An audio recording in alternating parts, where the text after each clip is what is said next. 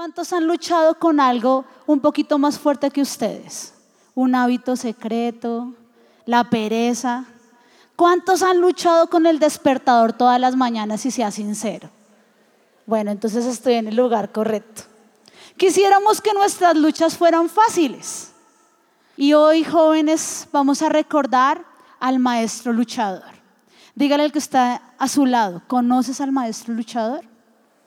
Y hay algo que me impacta a mí de la vida de Jesús y es que Jesús nos enseñó a luchar. Jesús nos enseñó que las cosas no fueron fáciles siempre, pero que siempre había por qué luchar. Y hay un lugar especial que a mí me encanta y es el huerto del Getsemaní. ¿Sí se acuerdan de ese momento de la vida de Jesús?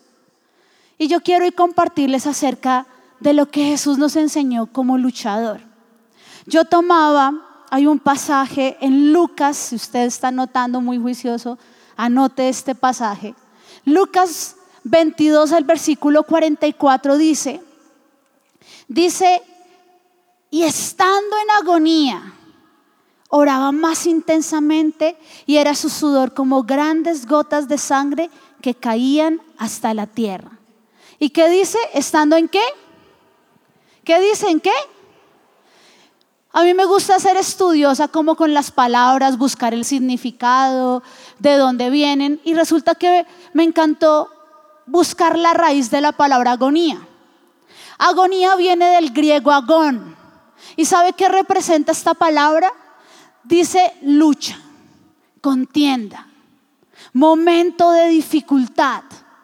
Dice que Jesús, estando en el momento de más intensa lucha, sudó como grandes gotas de sangre. Y a mí me impacta mucho pensar en que todos los pasajes de la Biblia que hablan de este momento de la vida de Jesús, es un Jesús que usted parece que no es el Jesús que le hablaron en el resto de los evangelios. Porque tú a Jesús lo ves en todo el resto de los capítulos, lo ves haciendo qué? Milagros, sanando. Lo ves en el momento de la prueba que vivió en el desierto, que también fue un momento de lucha. Lo ves como, como un vencedor, ¿sí o no? Jesús no se dejaba afectar por nada. Pero el Jesús que usted ve en el huerto del Getsemaní es un Jesús totalmente diferente. Es un Jesús doblado de dolor. Y a mí eso me impactó mucho, porque de la lucha que Jesús vivió en el Getsemaní, yo en mi propia vida he aprendido cuatro cosas que se las quiero enseñar hoy a usted. Saben que yo estoy segura y cada vez más convencida de que nada de lo que nosotros vivimos pasa por casualidad o porque sí. Cada estación de tu vida, por difícil que sea, tiene un propósito. Y siempre yo pensé, tal vez ustedes no me conocen mi nombre, pues ya lo dijeron, es Yuri, yo soy 12 de la pastora Sarita, llevo muchos años en la iglesia este año estoy cumpliendo 19 años en la iglesia, mucho más de la mitad de mi vida llevo acá. Y yo siempre soñé con estar acá predicando en la reunión de jóvenes. Y algún día me decían, bueno, ¿y si llego algún día a predicar, de qué voy a hablar? Y la lucha que usted a veces tiene, yo tenía una lucha con Dios mío ya, es sábado, me voy a parar frente a toda esa gente mirándome. Pero Dios me recordó algo. Y es uno de los momentos en donde más se me reveló el huerto del Getsemaní. Y yo te quiero hoy decir cuatro cosas que aprendí del maestro luchador. Y la primera es que Jesús, para vivir su lucha, escogió el lugar correcto. Y el lugar de la gran batalla que Jesús escogió es el huerto del Getsemaní. Y yo quiero decirte por qué. Cuando tú estudias en la palabra, encuentras que Jesús conocía el huerto del Getsemaní. Él iba casi todas las noches a ese lugar. Tal vez eso no lo sabías tú si hasta hace poquito estás viniendo a la iglesia y conoces el huerto del Getsemaní por la película de la Pasión de Cristo. Pero cuando tú conoces a Jesús en los evangelios, te das cuenta que el lugar favorito de Jesús, ¿sabes cuál era? El huerto del Getsemaní. Era un lugar conocido para él. Él era, un, era su lugar de refugio. ¿Sabes también que encontré? Que era un lugar donde él hallaba respuestas. Él pedía cosas allá y Dios le respondía. Pero ¿sabes qué fue lo que más me impactó? Cuando yo busco qué significa Getsemaní, la palabra Getsemaní significa o su raíz dice que es el molino donde se pasan las olivas para sacar el aceite. O sea que el Getsemaní era un lugar en donde qué? Se molía, se trituraba, se pasaba dolor. Y entonces yo entiendo por fin lo que dice Isaías 53 cuando dice que él es un varón de dolores experimentado en quebranto, dice molido. Y yo entiendo por qué Jesús fue al Getsemaní, porque era el lugar en donde él se había encontrado con su papá en los momentos en donde no había nadie más. Pero yo te quiero preguntar hoy a ti hoy, ¿con qué luchas? ¿Cómo se llama tu lucha más grande en este momento? Pero hay luchas que te abofetean en el secreto porque ya te cogieron ventaja. ¿Y saben cuál es el problema? Cuando uno no tiene un lugar de refugio. Cuando tu lugar de refugio es estar en el campo del enemigo. Porque cuando tú no conoces el lugar de refugio, entonces sales a cualquier lugar corriendo o esconderte. ¿Saben qué es lo peor que puede hacer uno cuando tiene una lucha? No pedir ayuda, esconderse. Y acá yo les cuento de mi historia, porque yo les decía, Dios todo lo permite con un propósito. Como yo les digo, yo conocí de Dios cuando tenía 12 años, ya los que hicieron cuentas, uy, ya, Conocí de Dios, llegué en una situación muy difícil, eh, plena preadolescencia, hormonas al mil, peleando con todo el mundo. Mi, mi, papá se había ido de la casa cuando yo tenía seis años, así que lo detestaba. Y empecé a creer con muchos, crecer con muchas deficiencias en cuanto a mi estima, porque siempre me sentía inferior que mi hermana mayor, que por alguna razón creció como 30 centímetros más que yo. Sí, no sé por qué, si éramos, yo creo que ella se comía mi comida, no sé qué pasó, pero ella creció, mientras yo parecía una niña de 10 años, ella parecía de 18 y así todo el mundo le decía, linda. Me acuerdo una vez, esas cosas que a uno le afectan de niño, ¿no? En la calle, cuando esos manes, yo era, no estaba en la iglesia, ¿no? y yo volteé a mirar y el man, no, usted no, a la bonita. Claro, imagínese una niña cómo se siente de con la autoestima al mil, ¿no? Entonces yo llego a la iglesia sintiéndome que pues no valía casi nada, pero conozco a Dios como mi papá, voy a un encuentro, acá hay alguien que no haya ido a encuentro, a Universidad de la Vida, venga hermano, tiene que ir a encuentro, eso le cambia no la vida de verdad. Y yo salgo de encuentro, conozco a Dios como mi papá, digo, y tomo una determinación y le digo, bueno Señor, mi familia no me gustó, mi papá fue una boleta, Así que yo antes no quería casarme, pero está bien, me voy a casar. Pero entonces yo no voy a escoger con quién me voy a casar. Escoge tú con quién me voy a casar y yo voy a guardarme. Porque después crecí y no siempre me quedé fea. Y pues tampoco es que nadie lo volteara a mirar a uno. Pues yo dije, Señor, me voy a guardar. Escoge tú el hombre con el que yo me voy a casar y yo voy a ser refiel. Y Dios es fiel, créanme. Hace siete años me casé con el hombre más lindo del mundo. Súper. Pero hay una cosa muy interesante y es que como yo crecí con una mamá que nos sacó adelante reberraca, porque ella nos sacó adelante de la nada, yo tenía una sola meta y un solo sueño grande, y era ser mamá. Más que casarme, hay niñas que casan, hay niñas y jóvenes, muchas de ustedes acá ya tienen la foto del vestido que se quieren poner. Sueñan con la boda, yo la verdad no, debo decir que yo no. Yo soñaba con barriga. La primera mujer que quiere ser barrigona, yo soñaba con eso. Entonces yo con mi hermana jugábamos a las embarazadas. Acá cuántas niñas jugan a las embarazadas. Ay, no me haga eso. bueno, entonces yo rara. Y entonces lo más chistoso es que yo siempre quise ser médico y siempre jugábamos. Yo me embarazo esta vez. Mi hermano, usted se embaraza y yo tengo el hijo. Entonces, puje. Y eso teníamos hijos. Fértiles éramos, éramos bien fértiles. ¿Cuál era el sueño de mi vida? Ser mamá. Soñaba con ser mamá. Y entonces yo soy un poquito, era en el nombre de Jesús, ya no, controladora. Y entonces yo, bueno, Señor, muy bien, cumpliste con mi meta de, darme esposo, ok. Ahora, cuando cumpla tres años de casada, voy a quedar en embarazo. ¿Y qué creen que pasó? A los tres años que embarazo. Yo, muy bien, Señor, lo entendiste. Todo iba súper bien. era tanto mi sueño como tan controladora que entonces yo dije, cuando yo quede en embarazo, o sea, deténgase el mundo. Entonces yo dije, le voy a dar la noticia a Andrés, que es mi esposo. Y entonces dijimos, listo.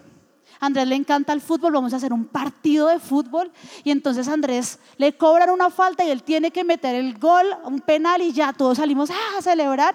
Y nosotras salimos con un letrero gigante que diga, felicitaciones papá. Y yo salgo con una camiseta de Colombia de bebé que diga bebé 1. Re lindo. Un poquito controladora, ¿no?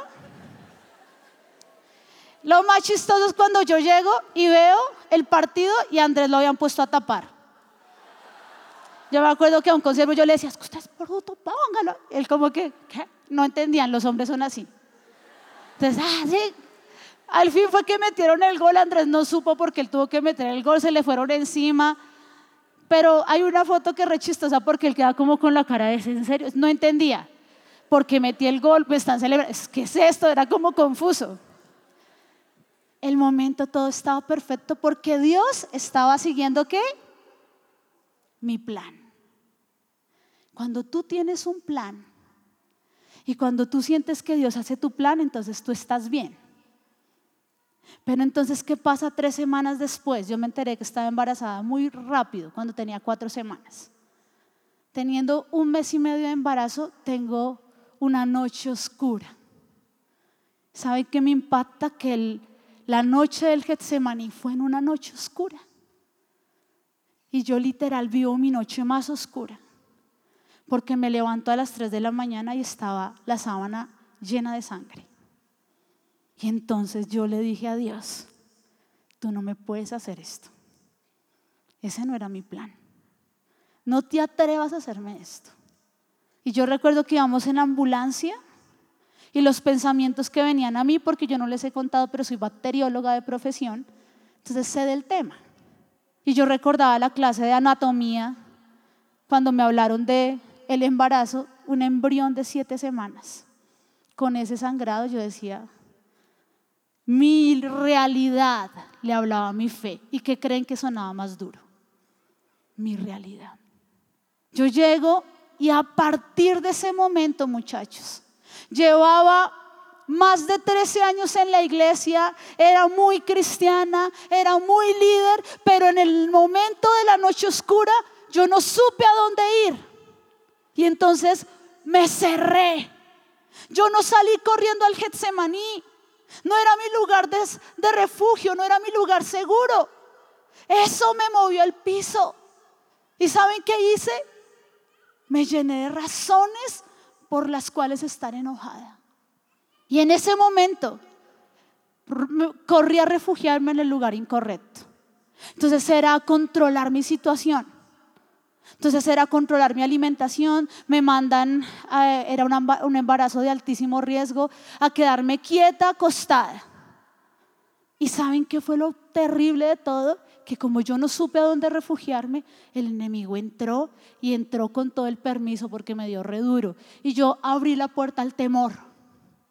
Y cuando el temor entra, el temor no te pide permiso, el temor entra para matar. Y yo no dormía de noche de la angustia que en cualquier momento volviera a sangrar. Me levantaba a las 2 de la mañana a mirar la, la cama. A las 3 veía amanecer, no dormía. ¿Saben por qué? Porque yo no conocía al Cristo del Getsemaní. Yo conocía al Jesús del que me hablaban. Y yo sé que tú muchas veces has escuchado de la sangre del Getsemaní, del Jesús en la cruz. Y yo sé porque yo lo había escuchado años. Ah, yo hoy te digo, yo no te digo que lo escuches, vívelo. Métete en ese jardín, en en esa noche oscura. Camina y mira a Jesús ahí. Y entrégale tu dolor.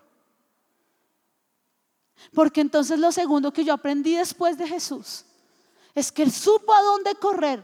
Él fue al lugar correcto, él se fue al huerto del Getsemaní, a donde su, dice Charles Spurgeon, a donde su deleite había sido mayor, él escogió vivir su peor agonía. Él sabía que ahí había ganado batallas. Él había orado había conquistado cosas. ¿Saben qué es lo que pasa? Que a veces uno siente que ser cristiano es que nunca vayas a pasar por la noche oscura. Y eso no es así. Vas a pasar por momentos de prueba. Pero tú vas a conocer hoy el secreto. Y es no caer, porque todos caemos. Es levantarte. Y entonces lo segundo que vi de Jesús es que Jesús tuvo compañeros de batalla. Y los compañeros, Él escogió con quién pasar su momento oscuro. Y yo no sé si usted recuerda que dice que Jesús tomó a tres discípulos, ¿se acuerda? Tomó a tres discípulos y les dijo, vengan, acompáñenme, porque tengo una tristeza de muerte. Él, siendo Jesús, dijo, yo no puedo solo con esto. Pero ¿sabes cuál es el error que nos ha vendido el mundo? Hollywood nos enseña que somos, tenemos que ser intocables, los fuertes. Entonces usted ve la película, yo no sé, yo siempre veo con Andrés estas películas que eso todos los malos disparándole al protagonista. ¿Se ha visto? Y el protagonista en cámara lenta. Y no le da ni una bala, parce. Sí, pero son muy mala puntería, o sea, los malos tienen, son un, requisito para ser malos tener mala puntería. Y sale así la bomba atómica y sale sudando un poquito sucio y enterito. Y entonces el mundo nos ha enseñado de que tú te tienes que mostrar qué? Fuerte. No muestres debilidad porque si no te la qué? Te la montan. Y entonces uno se aprendió a ser tapado e hipócrita, a guardarse las cosas, a pasar sus luchas solo. Y saben que Jesús siendo el Hijo de Dios, dejó que lo vieran en la peor condición de todas, angustiado, solo. Y Jesús le dijo, vengan y oren por mí. Ahora usted va a decir, ah, pero esos tres se durmieron porque siempre son así los desgraciados. No, yo quiero que entiendas algo. Jesús nos enseñó cómo actuar. Porque aunque tú hayas pasado un momento solo, tú siempre vas a encontrar, y aunque a Jesús lo hayan dejado solo, ¿sabes a quién siempre vas a encontrar en el Getsemaní que no te va a dejar solo? A Él. Él pasó la soledad más extrema para que tú en el momento que no entiendes, porque yo te quiero preguntar, tal vez tu lucha no es un embarazo, porque si usted es un hombre y usted, ay, bueno, a mí nunca me va a pasar eso. Sí, gracias a Dios, no, sería raro. Pero tal vez su lucha es algo que pasó en el pasado. Alguien que lo hirió. Y usted quiere pasar ese momento de su vida, pero no ha podido. Y lucha con eso. Tal vez su lucha es un pecado que, que lo tiene de hijo. Usted trata y yo, ay, me arrepiento, sucio pecador, y vuelve a caer. Lo cogió de hijo y entonces usted ya decidió guardar silencio y lo tiene ahí. Pero usted debe entender algo. El Cristo del Getsemaní vivió lo que fue el abandono de sus amigos. Pero el abandono más grande que él vivió fue el de su padre. ¿Sabes cuál es la marca más fuerte que el enemigo le ha puesto a esta generación de jóvenes?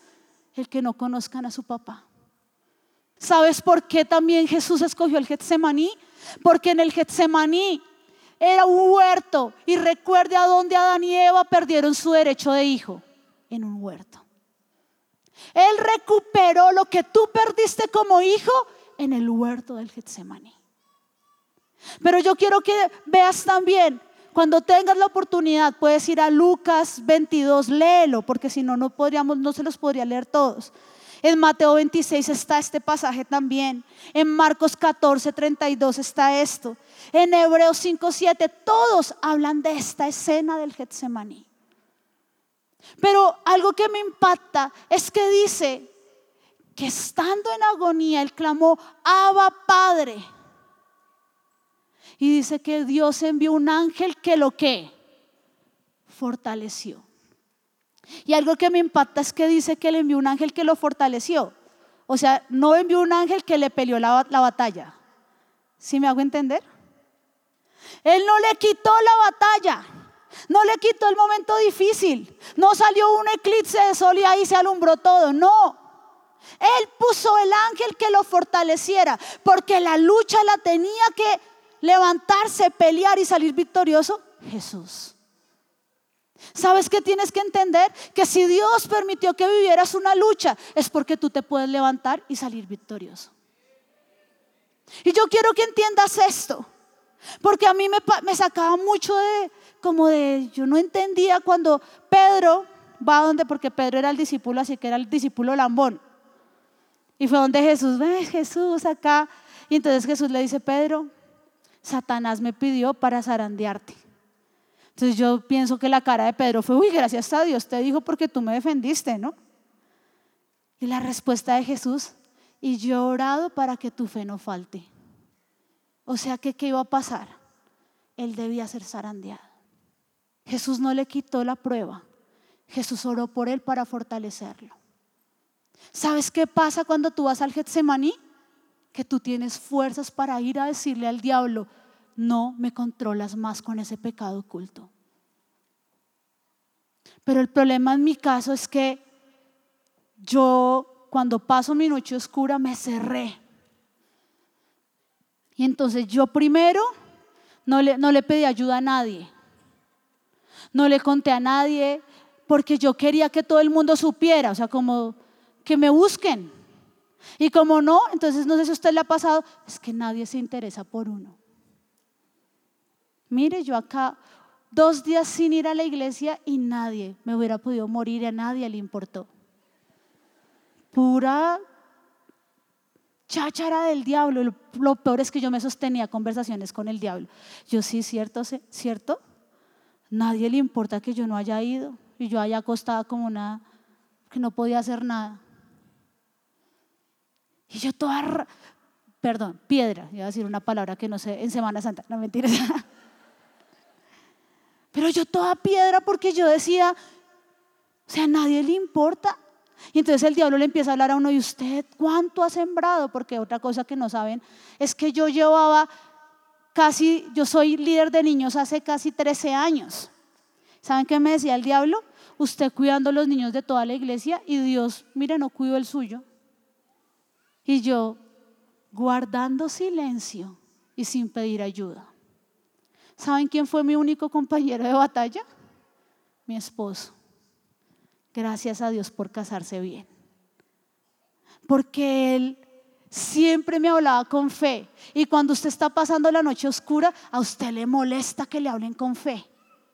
Ore. Y usted, ay no, pues valiente respuesta. Es que usted tiene que interceder. Ay, pues yo, pues no, pues eso, pues yo sé. Entonces cuando yo paso mi noche oscura, tengo un embarazo muy complicado, yo vomitaba al día hasta cinco veces. Yo, mi sueño de ser la embarazada feliz, era una embarazada vomitona y que no podía hacer nada. Entonces yo no reprimida por eso. Pero a los seis meses de embarazo me detectan otro síndrome y yo entro a cuidados intensivos por preclancia severa. Y entonces en ese lugar si es que paila. ¿Sabe quiénes fueron mis compañeros? La amargura, la depresión, el temor y la piedra, porque tenía una piedra. Porque yo llego y eso fue pura escena de emergencias, de esas series de emergencias médicas. Entro, uy, no, la tensión la tiene muy alta, me quitaron la ropa, catéter al corazón, respirador. Yo decía, todo el mundo que está pasando, le quitan uno la ropa en serio, o sea, ya uno pierde todo el pudor. Y yo ahí, ¿qué está pasando? Esto es vergonzoso.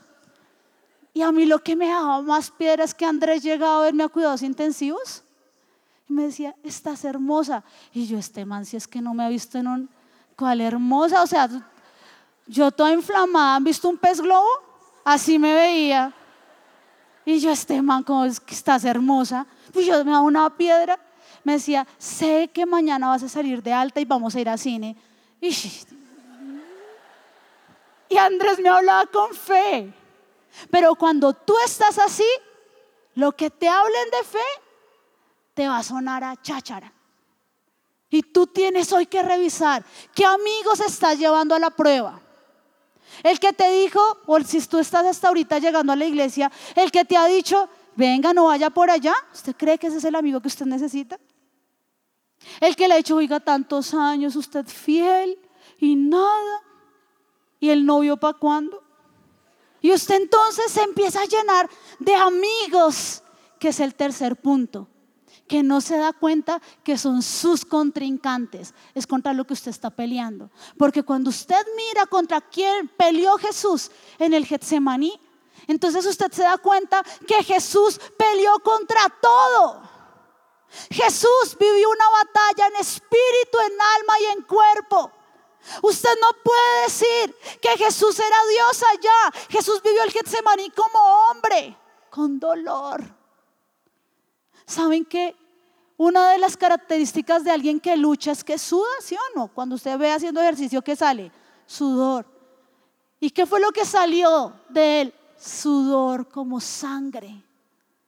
Era una evidencia de que él estaba luchando, de que él era doloroso. Yo veía el cuadro de Jesús en el Getsemaní, es el cuadro clínico de una persona deprimida. Porque él dice, no aguanto más. Dice, tengo una angustia de muerte. Y la depresión es un demonio que se acompaña de más cosas. ¿Y saben qué hace la depresión? Está solo. Nadie va a ir contigo. Nadie le importaría si hoy dejaras de existir.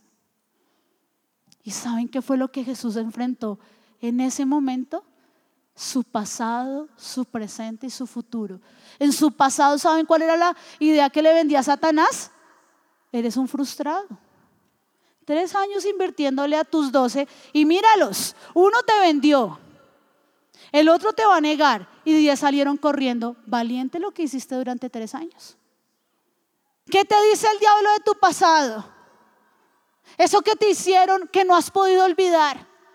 Eso que llevas esperando y que nada que ves, eres un frustrado, ni lo intentes. ¿Qué le dijo a Jesús de su presente? Mira, estás solo. No vas a poder. El precio que hay que pagar es muy alto y tú no puedes. Y es cuando tú te miras en tu presente y tú te sientes que quisieras estar viviendo otra historia. No sé si usted le ha pasado. Que usted quisiera estar viviendo otra escena y se siente como desde afuera mirando y su futuro. ¿Sabe qué le esperaba a Jesús saliendo del Getsemaní? La muerte más horrorosa que alguien haya podido soportar. Y tal vez tu futuro, el diablo te dice, no tienes esperanza, vas a seguir igual. Pero yo hoy te digo, amigo, todos los dolores que tú estés viviendo tienen una medicina. Y esa es la arma que el Señor te da. Y ese es el cuarto punto. ¿Sabes cuál es el arma? Es la sangre que Él derramó como sudor de sangre, como grandes gotas de sudor. ¿Sabes por qué esa sangre es la sangre que yo amé? Porque fue la sangre que me salvó la vida. Porque cuando yo llego por fin, Alan nació faltándole casi un mes y medio antes. Nace prematuro, yo con el sueño del baby shower, todos saben que cuando estaban cuidados intensivos me hicieron el baby shower y me mandaban los videos. Y yo allá, la controladora que controló todo, no pude estar en su baby shower. Cuando Alan nace no lo puedo ni siquiera ver eso que uno le pone en el bebé acá y uno todo feliz, todo sucio de sangre, pero se ve feliz. Yo no, ni lo vi. Lo conocí una semana después. Pero ¿sabes qué fue lo que yo entendí? que en el momento en el que yo pude conocer el Getsemaní, entendí que la voluntad de Dios es mejor que la mía. Porque mi voluntad era un embarazo perfecto, planeado como yo lo soñé. Pero ¿qué hubiera sacado yo con un embarazo perfecto y un bebé muerto? Pero el Señor salvó la vida de mi bebé. Y me dijo, el diablo vino para cobrarme su vida. Porque mi pregunta era, ¿dónde estabas Dios? ¿Dónde estabas cuando yo te necesité? Yo era fiel, cristiana, ¿cuántos años? no estuviste conmigo. Dios me dijo, no te equivoques. Yo estaba dentro de ti protegiendo a Alan. Porque la voluntad de Dios siempre va a ser mejor que la tuya. Hoy es un momento crucial, amigos. Hoy es uno de esos momentos cruciales. ¿Sabes qué significa crucial? Que es donde se cruza tu voluntad con la de Dios y solo una sale ganadora. Algo te duele. Algo que pasó atrás en el pasado no has podido olvidar. Hay una marca en ti, un momento oscuro que estás viviendo. Hoy tienes que tomar una decisión y es ir al Getsemaní conmigo.